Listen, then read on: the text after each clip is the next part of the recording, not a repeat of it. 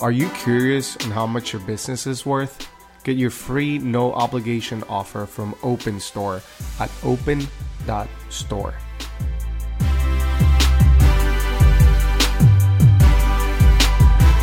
The subscription market is predicted to grow to nearly $500 billion by 2025.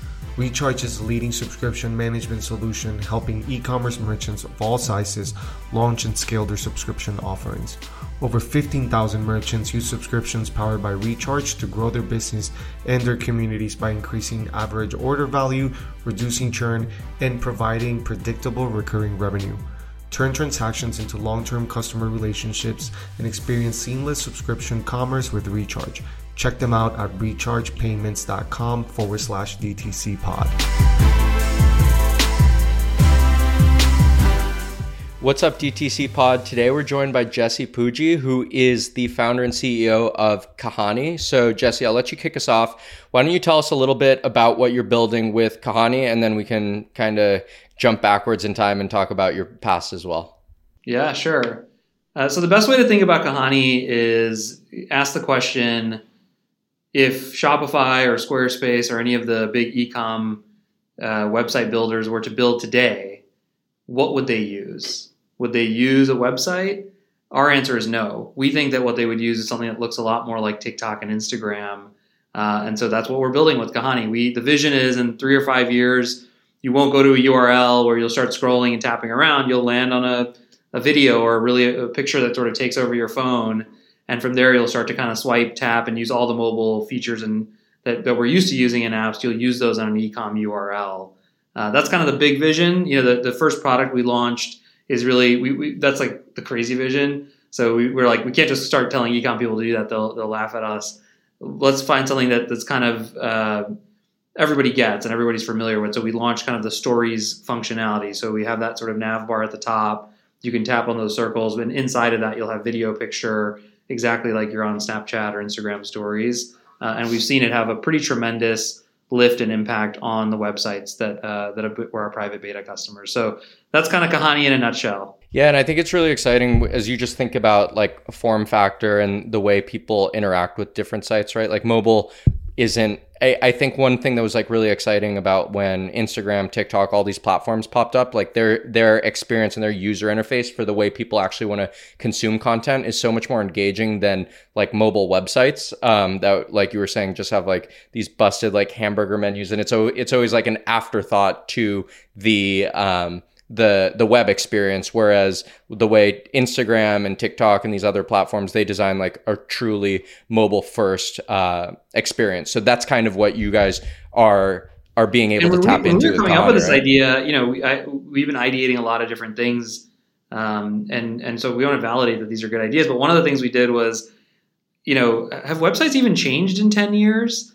And I kid you not we went back to the Wayback Machine we started looking at like ecom websites and they literally look exactly the same. Maybe the pictures are a little bit bigger, there's certain small things, but generally speaking, the experience hasn't changed in 10 years, which sort of blew our mind.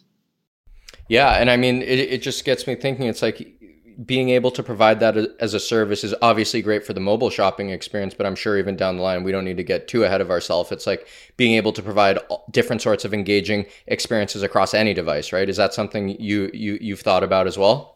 Yeah, yeah. I mean, one day, right? I think you got. I'm I'm one of those. Uh, I always say entrepreneurship is like a video game. You know, you you got to beat the boss on level one before you get to level two. You know, I don't know if you're a big gamer, but was a kid, you'd put the cheat code in, you'd go to level five, and you'd get crushed because even if you could cheat your way to level five, you didn't even know what to do at level five because you had to have beaten level three and level four to, to figure it out. So I think the same is true for building businesses. Yeah, absolutely. I, I just think it's always fun to like when you're ideating in a space, right? And when you're pursuing a business, you have also always want to have like the idea like down the line, like where can this go? So I think it's really exciting to, you know, just have some of those considerations. And obviously, like as you beat boss one, two, and three, stuff is going to change, but it's always cool to keep that stuff in mind. So why don't we go a little bit backwards in time to um, the start of your career, right? Like you've you've obviously been in the space for a little while. So for our listeners who maybe aren't as familiar with you, why don't you give us a little bit of, of background about yourself in terms of how you got into the space of um, you know, well now you're in SaaS, but as well as e-commerce, advertising, performance marketing, sure, sure. everything. Yeah, yeah. So I, I grew up, I was born and raised in St. Louis. You know, my dad was a small business entrepreneur. So kind of had entrepreneurship in my DNA. You know, learned it as a kid. Uh, had a DJing company in high school, had a t-shirt business in college. So kind of all the like, you know, check the box of a, of a kid who wants to be an entrepreneur one day. And I spent a little bit of time uh, in, in, you know, in consulting, management consulting, and then a little bit of time on Wall Street. Uh, and I actually I joined Goldman Sachs three months before Lehman filed for bankruptcy, so I was there during the craziest period you could imagine to be working at Goldman. Uh, and then, you know, after a couple years there, I just my heart wasn't in it. I wanted to be an entrepreneur, and, and I'd always told myself if, if I love those jobs and I'm, I'm in the top five percent, I will stick with them. But if not, then I think I want to be an entrepreneur. So so I sort of built this career up, and then, um, you know, kind of on a dime, moved to San Francisco in 2010 and said, I'm going to build a business and, and, and talk to friends and mentors. They're like, oh, you're good with numbers, data, like go look at digital marketing, go look at online advertising. And we started poking around and, and there's a longer backstory, which, which I could tell you if you're curious, but we, the long story short was that was right around the time Facebook launched their self-serve ad platform. And we started playing around with, with Facebook. And next thing you know, it was, it was performing for us and some kind of performance marketing clients we had. And we took that and, and next thing you know, we got a call from Facebook about 15 months in in 2011 saying, Who the hell are you guys? You're one of our top 100 global advertisers. And then we became one of their earliest marketing partners. So we had access to their API. We built software on top of their API and eventually Twitter, Pinterest. And our early clients and customers were companies like, there's a bunch of companies that kind of fizzled out or startups that didn't work out. And then there was, you know, Uber, Clash of Clans, Birchbox, Dollar Shave Club, Peloton, Blue Apron. And so we just, we grew and scaled that business. we had a liquidity event in like late 2015, early 2016. Um, and I continued to run the business through 2020. And then in 2020, transitioned out as CEO. I continued to be on the board and, uh, and yeah, and, and then kind of got Gateway X up and running, and, and that's led to Kahani getting going. So that's kind of the quick backstory. Yeah, and I mean, I think that's really exciting because you've seen a couple of these like transformational times, right? I think the the experience you have putting together Ampush is really exciting because you guys were at the forefront of Facebook and this was a time before anyone was advertising there, right? So you were coming from the lens of performance marketing and you were being able to provide a service to now what are like major major household brands that even they weren't able to do just because was it like sort of like right place right time and you understood there yeah. was like a massive ad arbitrage opportunity for them. Yeah, I think we were just, I mean, there was a good three years where we were probably one of five companies who could make direct response work on Facebook. And so we actually had a line. Our hardest thing was hiring and training fast enough to be able to build the business up and build it out. Um, but yeah, we were, we saw also lots of waves. We saw the, the daily deals wave, then we saw the like mobile gaming wave, then we saw the meal kit wave, and we were wa- like watching each of these waves take place.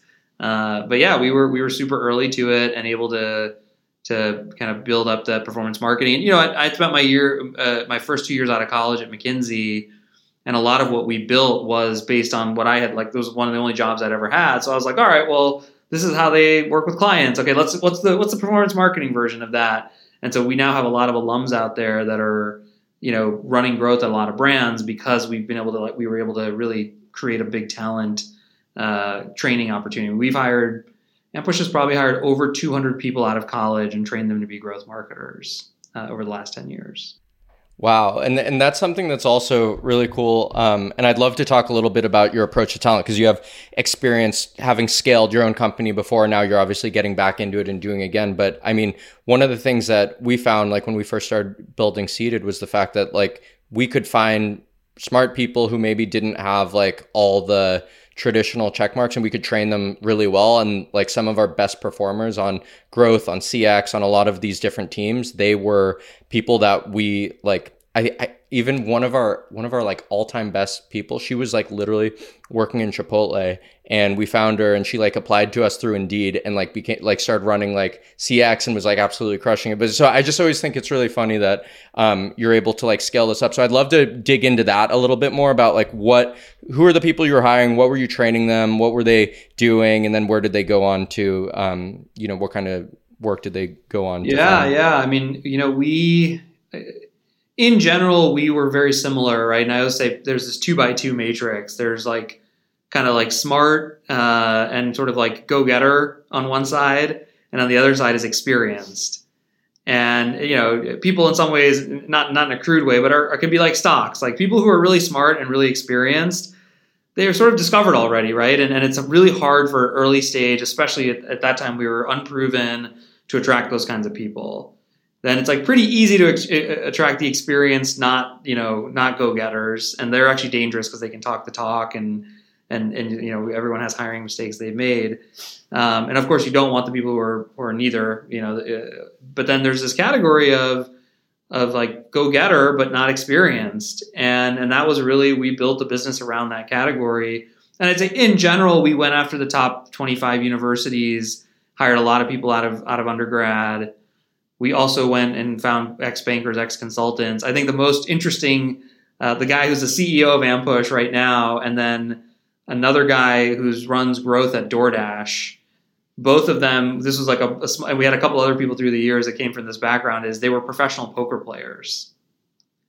Um, so I'll talk like specifically like Trevor. Trevor Reeder was, uh, you know, went to Georgetown and then was so good at poker that he ended up playing poker professionally for four or five years, and then eventually that didn't work out. And uh, I mean, he made enough money, but but he was looking for a real real job, and he came to Ampush and he immediately understood growth and paid media. He, he just got it right. His brain just worked that way already. But then he's a creative guy. He'd come up with stuff. He built some of the biggest relationships we had, and he worked for Ampush for five years.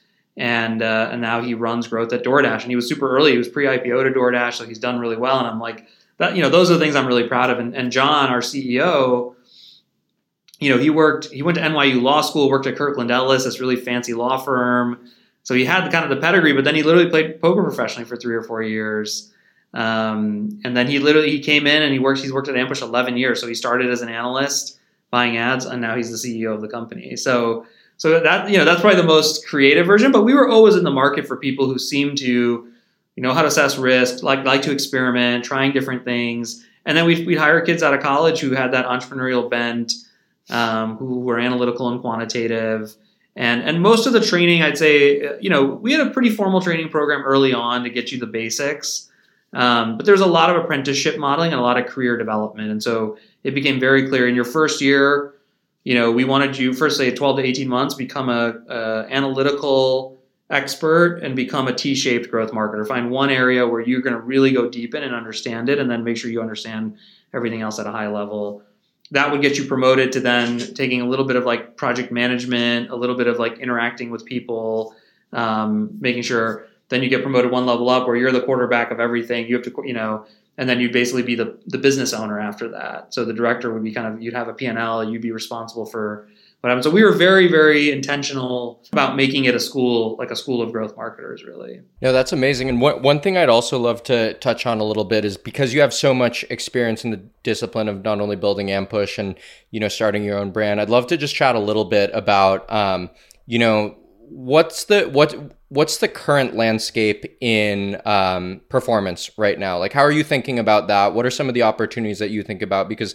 i know over time more and more companies have come into platforms like you know facebook and tiktok and like you know they all, all these ads but ad budgets have gone digital. So as a performance marketer what are some of the channels that you know are table stakes for you? And then what are some of the other channels in performance that you that get you really excited yeah, yeah. I mean, you know, I think there's some kind of like staples, and I think, frankly, the staples tend to be underinvested in. Um, the two most common ones that I think are really places I, I start or have started when we launched a brand is uh, email and affiliate, right? And I just think that like one of one of my former employees, she's the CMO of Hone Health. Uh, it's a it's a testosterone subscription, and she she's very blunt, and she characterized it as follows.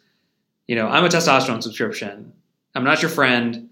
Why are you on my email list unless you're going to buy from me? So her policy is like you're either buying or getting off my email list. like I don't I don't want you in between.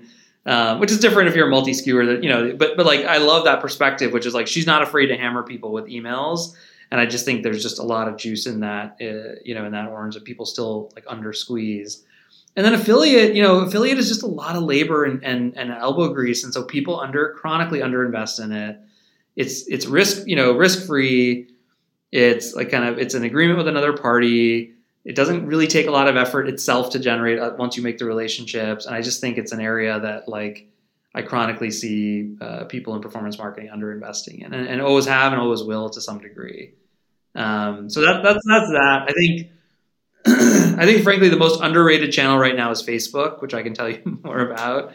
And I think the most excited channel out there is is TikTok. Like I, I think TikTok is going to be a gargantuan channel. Yeah, let's let's talk real quick. So you were talking about affiliate, right? What stage do you think um, makes sense for brands to really be thinking about that? Is that something where you know out of the gates you want to be thinking about, or maybe after you've got you know your real like product market fit, you know how your product's performing, then you want to start thinking about building out your affiliate strategy?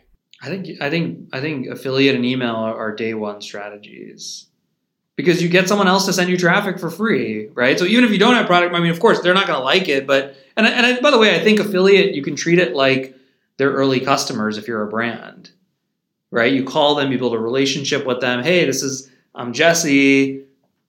I'm trying to sell a new type of iPhone charger. I, here's why I think it's a winner. I'd love for you to place it on there. You know, look, I'm early. I'd like people. It's funny how much people hide that in the early days. And I've, in my experience in my career, even as an experienced entrepreneur, I've found that sharing that truth and that vulnerability, people want to take a bet on you. You know, and and so that's what I would do as an affiliate uh, or as an early, you know, early. I would definitely do. And an email, of course, is like not only am I getting traffic for free, now I can get the person's email and I can email them. Like to me, build build that to be like a, a baseline profitable business before you invest in anything else. And, and, it takes one human to do that these days with Shopify and, and kind of the supply chain. So in, in, theory, anyone can do that. No, I, I love that. And then moving forward, um, you know, one interesting one you mentioned was Facebook. So what do you, yeah, what, what do you think about Facebook? Because I know maybe it's, is it a different demographic that you have to be thinking about or just in general people are still hanging on on facebook like how do you think about that as an ad platform or do you mean it in terms of um, you know instagram or whatever no i think i think facebook instagram ads i mean look I, uh, there's a couple of things to remember uh, when we zoom out number one is facebook is a hundred billion dollar revenue business which means every morning a bunch of people wake up and they decide to spend a certain amount of money and in aggregate that is a hundred billion dollar business it, even if we assume, let's say it's flat from last year, so it's not growing as fast, it's literally bigger than it's ever been. Right? Like uh, when I started Ampush, it was less than a billion. Even like 2015, 2016, when we had a liquidity event, I looked back recently, it was 24 billion. Like it, it became four times the size, and like after we had sold, you know, uh, so it, it's a big. There's a lot of money being spent there, and there's a reason for that, right? It, it works. So that's number one. Number two is is like let's remember CPM is not a number that Facebook determines. The amount of people on Twitter or I hear whining about, oh, Facebook CPMs are up. This thing is there's an auction running. And a bunch of advertisers are bidding on that auction. And based on what the results of that, that auction are, Facebook determine the price is determined by essentially the marketplace. It's my number one piece of advice for, for D2C entrepreneurs or even CMOs at bigger companies is when you complain about your CPA, relative to your CPM, all you're saying is that I'm not a very good marketer. And you go, well, what do you mean by that? I was like, well, other people are, are, are somehow making their business work for a $20 CPM. It's your job as the marketer to figure out the click through rate and conversion rate needed to be able to compete in the market because somebody else is willing to pay $20. Um, and so that was like a big focus as we built Ampush for a lot of brands was how do you improve that CTR and, and, and conversion in a way that's not just today but continuous? Because because the whole market's going to get smarter and more sophisticated. There's these creative players. There's other things. So you as, as a brand have to keep beating that. Essentially, you have to grow your CTR and, and conversion at a faster rate than the market CPM goes up. Other, and that's the only way to keep your CPA from from jumping, right? And so so that's the other big thing, which is, and so I, I think I mean, those are all you know a lot of jargon and stuff there, but I think the end of the, the point is it's still a big pond to fish in, one of the biggest, if not the biggest, certainly for demand gen. And but the way to fish, you, you got to get better at it. You got to be thinking about more creative concepts. You have to have better hooks. Your landing pages have to be more compelling.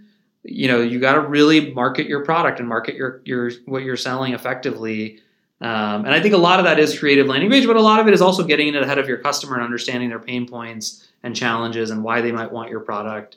Uh, but it's yeah, it's certainly not as easy as it was, uh, you know, in 2016 or 2017. It's harder, but but that doesn't mean there's not an opportunity. And so then moving to Kahani, is that kind of where you started to see some opportunity saying like if you know, if part of this equation is getting conversion up, getting obviously you need to have like great ads to be able to click through and you're coming from all these different platforms. Were you kind of thinking of it in terms of like now the back end experience, now what happens, what can we do and what's the service that we can provide to help lift that conversion? yeah, I mean I mean we you know, we, obviously we weren't sure if it would convert better when we first launched it. I mean I thought it might because it, some you know that experience works and and we said well who's good at engaging people? Instagram and tiktok. So like what, what if the ecom experience was redesigned in that way? But yeah I, I think that the part of the reason conversion rates are 2% or 3% on mobile is because the answer today is i look at a video then i go to this like shrunken down desktop website and you know people the way people drive you in is like long form landing pages where you read a lot or a quiz or something interactive now, Matt, like, why, you know, meanwhile, some people sit on Tinder and they swipe all day long with that interaction feature. Why is that not the way we're shopping? And so I think, yeah, I think our, our idea is to really build a bunch of these tools and form factors that we think will ultimately convert higher. It's like convert more customers, but also get customers to buy more, which is also one of the most important pieces of, of, of like profitability for a retailer. Uh, so we're thinking about all those things and, and we're learning as we go, by the way. One of the weird things for me about this business has been as we build the software, we then have to like get it on people's sites to see what it's going to do and how it works. So we we're gr- grateful to lots of customers who are willing to like work with us and let us figure that out. So one question I also had was so you you did the Ampush thing, you got you kind of transitioned away in like 2020 or so. Um, why don't you walk me through a little bit of your thought process? I know that part of it was like you building out your own brands to kind of come to this conclusion. So why don't you t- talk to us a little bit about what it was like getting back in the saddle after having like started your business and, you know, trying to create a new business in in the e-com space. What was that like? Yeah, yeah, sure.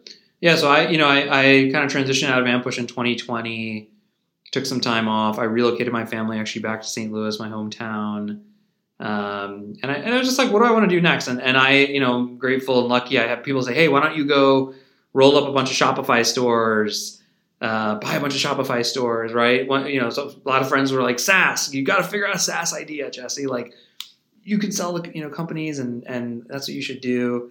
Uh, and yeah, and you know what I actually did in early 21 before I had gotten anything going was I said the only way I'm going to know this is I'm going to try to do some of this stuff. And so I actually went and I talked to 25 small ecom businesses. Um, I was like, should I buy them? You know, I know how to do growth marketing. Okay, what do you do? Tell me about your problems, whatever. The other thing I did was I, I was like, I kind of want to launch an ecom brand. Like I just I want to learn. I want to get my hands dirty and you know, I, the SaaS thing, I didn't. I tried to force it, and I didn't want to because the, the ideas, like, they just weren't getting me excited. I wasn't feeling excited about these ideas, and there's plenty of ideas. I just wasn't feeling that excited, and it's something I've spent a lot of time learning to both first like know what I feel excited about and not just chase everything, and then also okay, cool, then I'm gonna like follow that thing I feel excited about. And so, you know, after talking with 20 or 25 entrepreneurs, like I think rolling up Shopify or whatever is a, is a great idea. Like it's a good business idea. It, it didn't like I did not feel excited about uh, the idea. And the way I've described it to people for myself is if you talk to me about my dream home or my house I want to live in, I would never buy uh, somebody else's house and renovate it and and change the drapes. I just wouldn't do that. I would go to a, uh, you know a, uh, an architect and I'd say give me a blank piece of paper, let's draw some blueprints, right? And so it was actually helpful for me kind of in my second act of like, oh no, I'm an entrepreneur. Like I like to build things from scratch. And that was just a helpful learning for myself. And then yeah, on the ecom side, I, I started launching something and I, I, think it was just fun. It was fun how fast you could go. It was fun how you like everything was kind of self-serve. Um, but as we talked about just a second ago, like it's harder than ever, I think, to launch an ecom store. The big guys are struggling, small guys are harder to launch and I kind of lived that. And I thought, here I was, this guy who had done all this growth marketing stuff, and the first brand didn't even make it off the launch pad because like Facebook was actually was really challenging. And, and the funny story, by the way, there was like, I uh, you know Facebook forces you to start off at hundred bucks a day or 50 bucks a day or something. And I have all these friends at Facebook. So like I call in a favor. I'm like, I don't guys, it's me. It's Jesse Pujji. I don't need this. Like get rid of the daily limit. And they're like, yeah, okay, fine, whatever. So like, okay, Jesse, I got you can spend as much as you want. And so like Labor Day weekend of 2011, I remember Memorial Day weekend. I'm like, yeah, we're gonna spend two thousand bucks a day with this like amazing gifs and like oh, I'm gonna run the Ampush playbook here. And it was I literally spent five grand and maybe got two conversions, and I was like, holy shit, like. And then I talked to someone, you know, fr- friend of mine, Nick Sharma, and he's like, dude, what are you doing? I'm like, I'm like, I, thought I know how to do growth marketing. I'm the man. And he's like, he's like, yeah, you know how to do it for like $25 million businesses. When you're first starting, you got to spend very little. You got to let Facebook learn who your customers are. You got to like season this pixel. That's what they call it. And um, it was a very humbling moment. You know, I was like, oh shit, like you know, because he's like they don't know who your customers are. It doesn't matter how good your ads are, what you're spending yet. And so, you know, but I was back in the game, which I think was the fun part. And then from there, you're like, okay, we're installing the quiz software and we're installing, you know, we're installing these themes and we're just trying to, like, you know, I'm, I'm seeing this market and how it works. And, and that's kind of what got my wheels turning on what could be an interesting idea here. Uh, and I did like immediately. I was like, I remember when they first showed me the first version of the site. I was like, God, is there nothing more interesting than this? Like, this seems so aged. And, and they're like, no, there's nothing. Well, here's one theme that lands a picture. And I was like, really? And that's kind of when the the Kahani thing hit me. Uh, it was like the summer of 21. Yeah, and I think that's it's so it's such an important part because that's such a big part of entrepreneurship in general, right? It's like a lot of times the best builders are the people who are like solving their own problems and you kind of had to you had to like build in the space yourself and then everything kind of became clear. You understood how all the pieces fit together and you weren't just like speculating being like oh this is a SaaS that I should build because it makes sense in my head. You actually experienced the the problem and then you were able to to build off of that. Um so then what were the next what were the next steps right? Like you you're you're you're building this company. You've you figured out how to kind of start growing uh, an ecom brand maybe from the ground up which is obviously different than when you're running like major major ad budgets but what were um you know how how did you get started building kahani and and what were the first steps there yeah, you know, I had started kind of this this thing I was calling Gateway X, which is sort of the venture studio, and, and still figuring out as I go. And so we were building the brand, and, and honestly, like at first, Kahani, like so, what we would do for every there's this thing if you Google Sequoia business plans, Sequoia has this like ten categories for outlining a business plan. So we had just thrown that in like a Notion doc, and anytime someone had a good idea, we would just write it up. So I just wrote, I sat down, and I wrote it up. I'm like, why, you know, who, what's the problem this solves? Okay engagement, conversion, they're super hard for ecom on mobile. What's the solution? Why is the solution different? Why now? How big is the market? Like I literally just outlined it and I just literally put it on a shelf. Um, and and because it was like I can't, you know, I'm not a developer, so I can't build it. And uh, and then I got lucky. You know, that's like the next part of the story, which is like a, a, a company I've invested in. A close friend of mine, David Raby, he pings me literally out of the blue, going, "My first developer, who's the man, who's you know can get anything done. He's looking, and it seems like what you're doing at Gateway X with the studio thing could be really interesting." And then kind of like the rest was history. As soon as Adam joined, and then Adam, you know, he's a he's not only a, a unique builder, but he's a he's a very unique uh, business and product guy. Like he he really understands things at a level that I've never seen someone uh, who's a developer do before. So I just got lucky. I mean, there's that's a huge part of that's a huge part of every story, right? Yeah, of course. And and team is so important, and having complementary skill sets and being able to start building building something out together is is very important. So then once you guys have the idea, you have a develop you have a developer partner that you want then what are the next steps in terms of like setting the roadmap like did you you had the idea for the product pretty much ready to go because you've experienced it how did you get your first yeah yeah customers? I, like, like i had this you, idea you but you know i'm one of the hallmarks of the way i like to build things is back to the video game analogy like you, you never want to eat your own you know uh, bs when you're building a business and everyone does to some extent but if you start doing it then you stop seeing reality clearly so so it was like okay well what let's think of this as stage gates. Like, so the first stage gate was we were like, what will people even engage with this module? And so, you know, before we spend all this money building out this product, let's just literally make like a HTML and CSS like circle thing. And I think there's, you know, some people that like links to other parts of the site.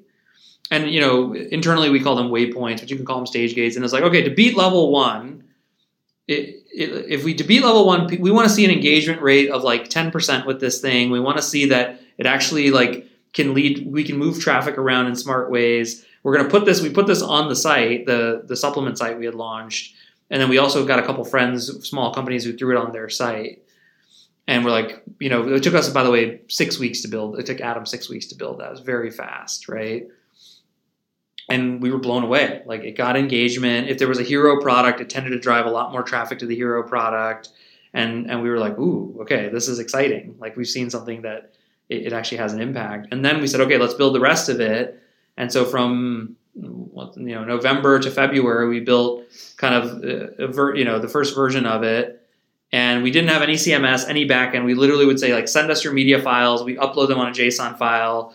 You know, we wrote a, thread on Twitter, got a bunch of people to be the customers, uh, to be our private beta customers, and we charge them. By the way, importantly, we didn't charge anyone for the, the menu, but you don't, you know, lots of people will do me favors, and that's actually what I want. I want to see that they're gonna pay me money and and or not, you know, and, and that's a very valuable data point as an entrepreneur. Uh, and so then we got on a bunch of sites and we had no idea what to expect. Um, and I'd say, well, there was three things that got us really excited at that point. I'd say number one is we probably uh, talked with 50 or so brands, and every single one of them said, yes, my site, like I, it looks old. I don't know how to fix it. That you know, it's stuck in this format, and I want something that's going to make it look more interesting. Uh, so that was awesome. The, the second thing was, uh, you know, we saw that um, when it started to work well for people, they would make it a part of their website. Like it was just part of their workflow. And we're like, ooh, that's awesome. If you can get them to that level. Uh, and then the third thing was it started to perform. It wasn't, it didn't perform for 100% of sites 100, you know, on day one, but as it started to perform, we started to see more specific use cases come through. So the two, and the way I describe it is like we have two that we feel like we can see very clearly in a lens and then we have probably like three or five that are like very blurry in the lens, but we think we'll we'll see them clearly at some point. And the first two, number one, the most interesting one was when we put it on fashion or multi SKU websites. You know, it's a fun and engaging shopping experience, and people will look at more SKUs during a session than they otherwise would, and they'll see more things faster, and then they they frankly buy more stuff. It's kind of intuitive. So that was one use case that just immediately we saw people adding more to the cart, more AOV, and then the second one was was for like kind of a confusing product or a hard to understand or expensive product where the bar is higher and people are kind of they have their objections. People engage a lot with Kahani because it's like this interesting thing. They know what to do with it, and so if they could tell the story or explain um, what it does or how it does that with Kahani, then we started to see conversion jump for those sites. So, for example, there's a business called Hally Hair who's a great customer, and their big challenge it's a it's a hair dye, and so people would come in and they would get to about to buy it. They go, I don't know what this is going to look like on my hair.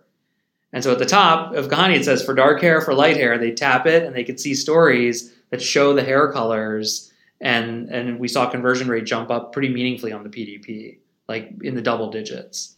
Um, so yeah, so it was a really exciting process. But and then we then we spent the whole summer building the backend CMS because because the biggest complaint was what the hell do I guys I need to change things right? And now yeah, we've launched the open beta, which now has the backend CMS. We're building more automation tools in where we can look at your uh, your entire product catalog and actually develop the stories for you. So suggested Kahani is essentially, um, and so we're going to keep building that. But that's how we built. We built as little as we needed to to get to the next level. Um, that was always how we built, uh, you know, to kind of validate the next data point that we were we were going against. Yeah, and I think that's that's so important when you're building any sort of business is to understand what are like the different like what's the MVP of it at that stage and how do you get there and understanding how to like set those up, right? Because I think it can be really easy to say like, "Oh, we're going to build build build build build," and you know, it's you're making an unrealistic in, investment without being able to assess if there's traction. I think the other really important thing you mentioned was like let's get our customers to pay or not pay but like let's just because that's the only way you're really going to know and i think that's something that i think about a lot it's like if you're when you're building a business you want to see if not just people to like it because they're doing you a favor but like because they actually need it and that's how you know that there's a broader market. So having those um, you know having that in your mind as you're building i think is really important for any service that you're doing not just not just this this also applies to like d2c products too right you want to make sure that people genuinely want to buy it not just because they're like hey man yeah i'll buy your thing but like because they actually need it and because it solves a need yeah. the other thing and, that i think you know this really... but like one of the one of the you know entrepreneurship is incredibly scary it's a really really scary thing to put all your time and your whole life into one thing. And so, you know, and I do this, everyone does it, but like entrepreneurs are very good at lying to themselves. Um, it's just a, it's a common trait in the in the industry. it's like I kind of want to put myself out there, but then I'm going to do these small things that are going to make me not quite put myself out there. Like I'm not going to charge anyone. Know, just give the product away for free. That'll that'll get people to do things. And so, yeah, I agree with that. Um, I think that's a big a big area to be concerned of. And the other other thing you said that I totally agree with, and it's the number one advice. Someone's like, someone the other day was like, I want to start a you know wealth management for millennials, and it's going to be an app, and like they had this huge game plan, or it's like financial planners and. And I was like, oh, cool. Why don't you start a newsletter for those millennials telling them about financial advice and like see if you can get 10,000 people to sign up for your newsletter and and then like they'll talk and they're like, oh my god, that's so hard. I'm like, so if you can't get people to give you their email and don't charge them anything, like just realize how hard it is to to get anything to kind of go and get and scale. Yeah, and and that the best part about that is like like you said, it could be a, the newsletter example that you just used, but like for every business that you're building, there is an MVP um, of it that you can like prove traction. And in certain cases, yeah, you're gonna actually have to go build to the next stage to see if that's the thing that people want to go pay for. But you know, whether you're building a a SaaS, a consumer product, uh, an app, like there's just different ways to test out that the the demand will will be there. And and I think that's and the other thing that you mentioned that I think is really important was that idea about like being vulnerable and being honest with yourself and not lying to yourself. This is something that I've seen with like a lot of fellow founders. And I think a lot of it also has to do with like the funding environment with different VCs. And like, so as a founder, right, like you don't want to put all your cards on the table because you're thinking about like how you might go raise your next VC round. But sometimes that, that like same logic starts to affect your own business because then you start either buying into the BS or not wanting to actually be vulnerable and be like just straight up with yourself and what you're seeing. So um, I think that's always an interesting th- thing because like a lot of founders get kind of wrapped up and they're thinking about like, oh, I need to be able to tell the public this, I need to be able to tell the VC this, our numbers need to look like this, and through that they get lost with their with their own path. Yeah, I think I mean I think that's spot on. I, I think there's the reasons you come up with that you're doing something a simple test for me, by the way, is like if it's not my customers and it's not my employees, those are the two. Those are the two sort of people I serve, groups I serve, right? Um, and maybe suppliers and some, depending on your business or whatever. But but like if it's not, if this like then starting to say like I have to do this for this group. Like every time you do that, it's going to pull you off mission and pull you off target. But you're right. If people say, "Oh, I have to do this because PR requires that I do this," or investors need that I do this or whatever, and, and you can just really tie yourself up in knots. Uh, and people do it all the time. Yeah, and it's it's ironic too because like the more kind of vulnerable and true you can be with yourself and with all those parties, like those are those tend to be the businesses that start with like a really strong foundation and can kind of grow out and tap into the other opportunities from there. Um, and then the other thing that you had mentioned that I think is a really cool actually opportunity for a lot of these commerce brands is that example you gave between the dark hair and the light hair, right? And being able to use your product to do that. I think um, yes, while many DTC products are the same, each one has its own customer. It has a different thing, and everyone kind of has like something they're trying to solve for in some way they're trying to communicate with a specific buyer right? Like so in the case if it's a hair product it's like okay well what color is your hair? If it's a supplements product it's like okay well you know what what's your diet like? If it's a physical product, it's like, what's your body shape like, right? So anything that you're selling kind of has all these different personas. And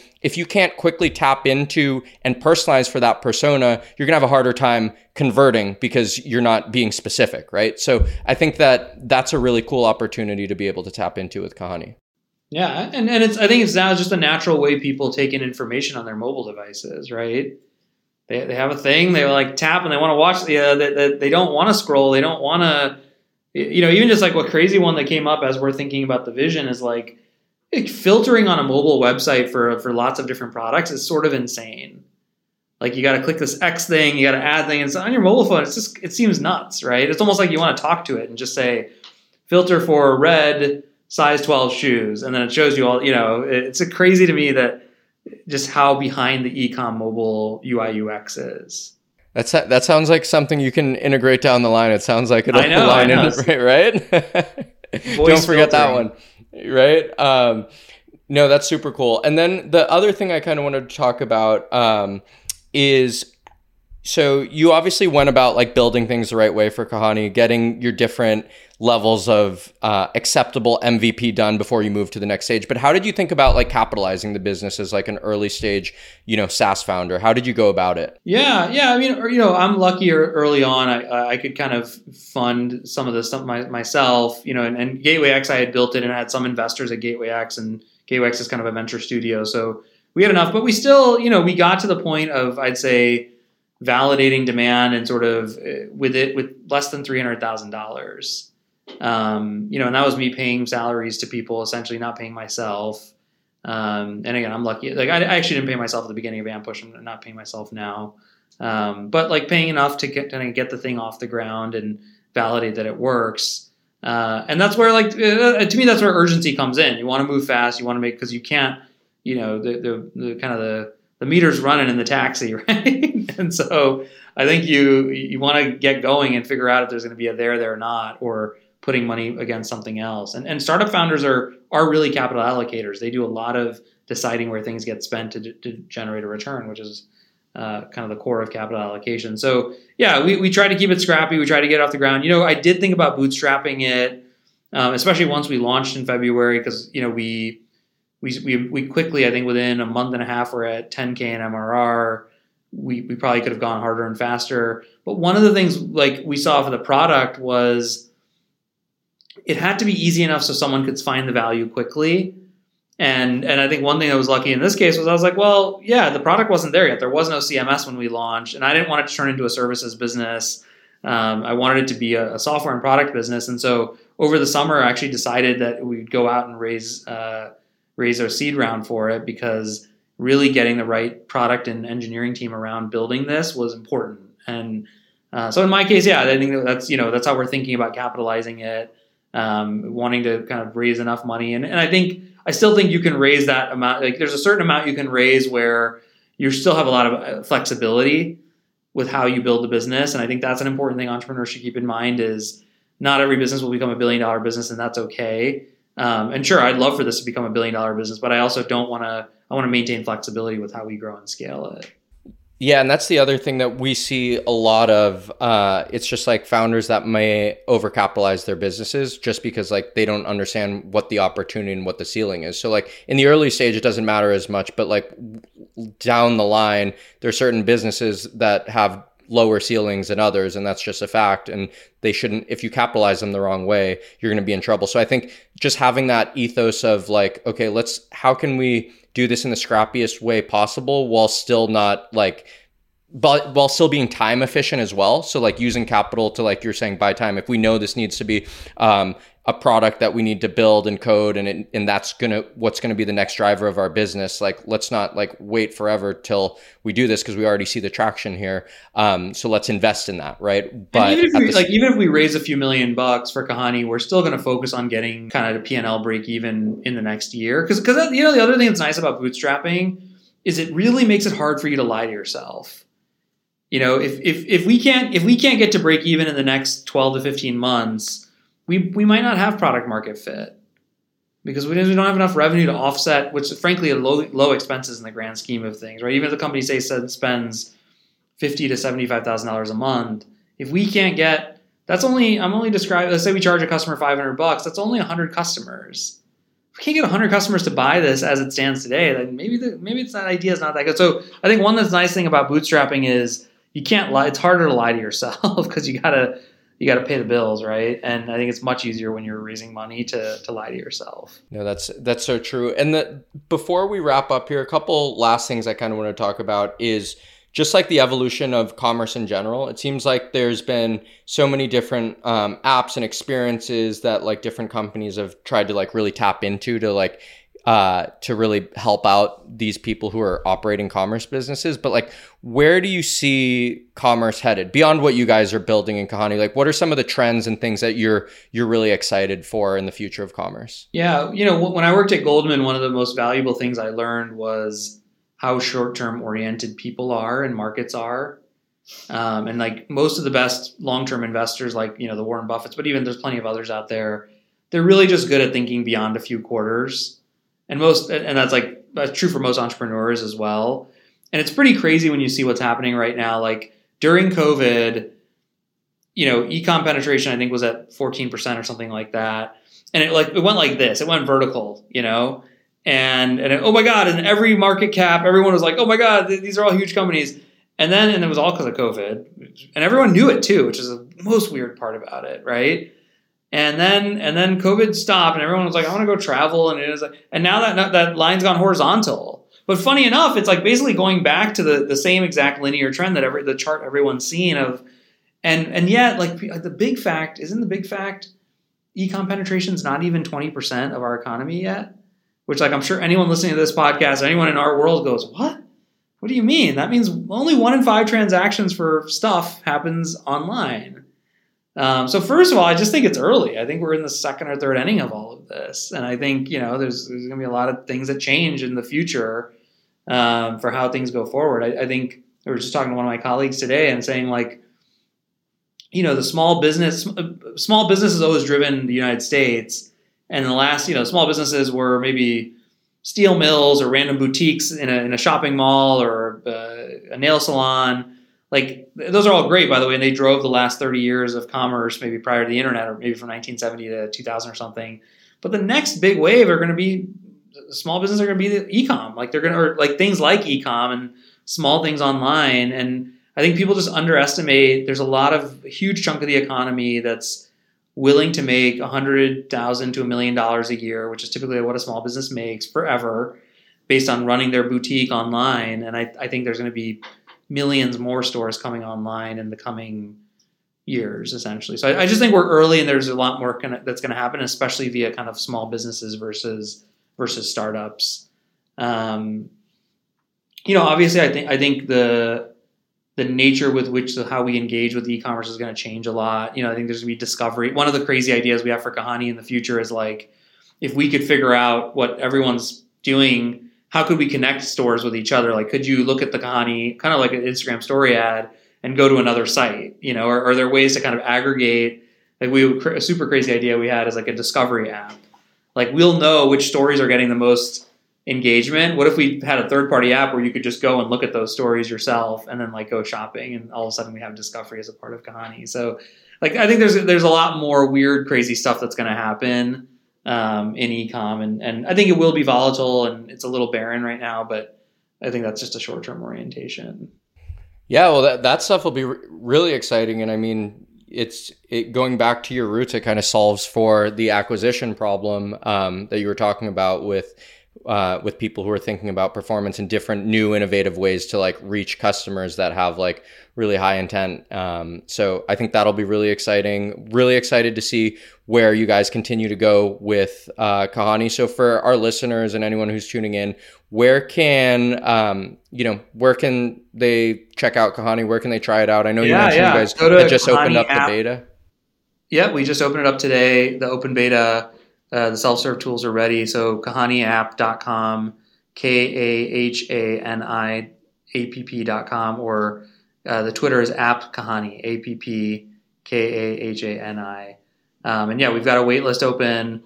You know, we're, we're looking for folks who want to build with us and experiment things with us. That's kind of the stage right now, but uh, would love it. Cool. And for any of our listeners, where can they find you online? I know you're pretty big on Twitter. Where's the best p- place to connect with you? Is it there? Yeah, I think Twitter is, is JS Pujji, uh, P U J J I. And uh, yeah, I'm, I'm on Twitter. That's an easy place to find me. Sweet. Well, thanks so much for coming on the pod today, and we look forward to uh, tracking your progress with Kahani. All right. Thanks, Blaine.